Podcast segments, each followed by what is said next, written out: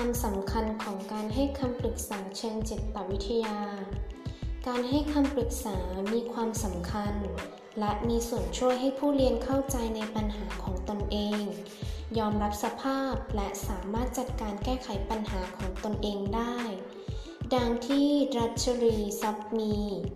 ได้กล่าวถึงความสำคัญของการให้คำปรึกษาไว้ดังนี้ว่า 1. การให้คำปรึกษา มีส่วนช่วยส่งเสริม เปลี่ยนแปลงพฤติกรรม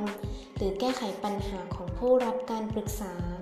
กล่าวคือ ผู้รับคำปรึกษาสามารถเปลี่ยนแปลงพฤติกรรม ไปสู่แนวทางที่พึงปรารถนา หรือสามารถแก้ปัญหาได้ เช่น เรียนได้ดีขึ้น มีพฤติกรรมการกล้าแสดงออกอย่างเหมาะสม มีความเชื่อมั่นในตนเอง มีความรับผิดชอบในการเรียน ปรับตัวเข้ากับผู้อื่น ลดความเครียดได้ เป็นต้น 2. การให้คำปรึกษา มีส่วนช่วยส่งเสริมความสามารถของผู้รับคำปรึกษา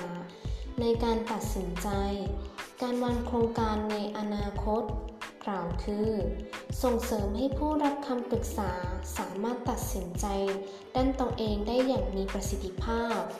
สามารถวางแผนการศึกษา วางแผนอาชีพ โดยใช้เหตุผลพิจารณาสภาพสถานการณ์ต่างๆ ได้อย่างรอบคอบ 3. การให้คำปรึกษาสามารถช่วยส่งเสริมป้องกันปัญหาของผู้รับคำปรึกษา กล่าวคือ ช่วยผู้เรียนในการป้องกันไม่ให้เกิดปัญหา เช่น การป้องกันออกจากโรงเรียนกลางคัน ปรับปรุงนิสัยในการเรียน ปรับปรุงสามพันธภาพกับผู้อื่น ทั่วไปให้พิจารณาตนเองตามที่เป็นจริง ค้นหาข้อดี ค้นหาข้อบกพร่องของตนเอง รู้ความสามารถ รู้ถึงความถนัด บุคลิกภาพและความสนใจของตนเอง 4. การให้คำปรึกษาสามารถส่งเสริมพัฒนาของตัวผู้ได้รับคำปรึกษา ให้เป็นบุคคลที่มีประสิทธิภาพ กล่าวคือ จะช่วยให้ผู้รับคำปรึกษาได้พัฒนาตนเอง จนเต็มศักยภาพซึ่งมีลักษณะดังต่อไปนี้ 4.1 มีการตระหนักรู้ คือตระหนักในส่วนดีและส่วนบกพร่อง แรงจูงใจ ความเชื่อนิยม และความรู้สึกของตนเอง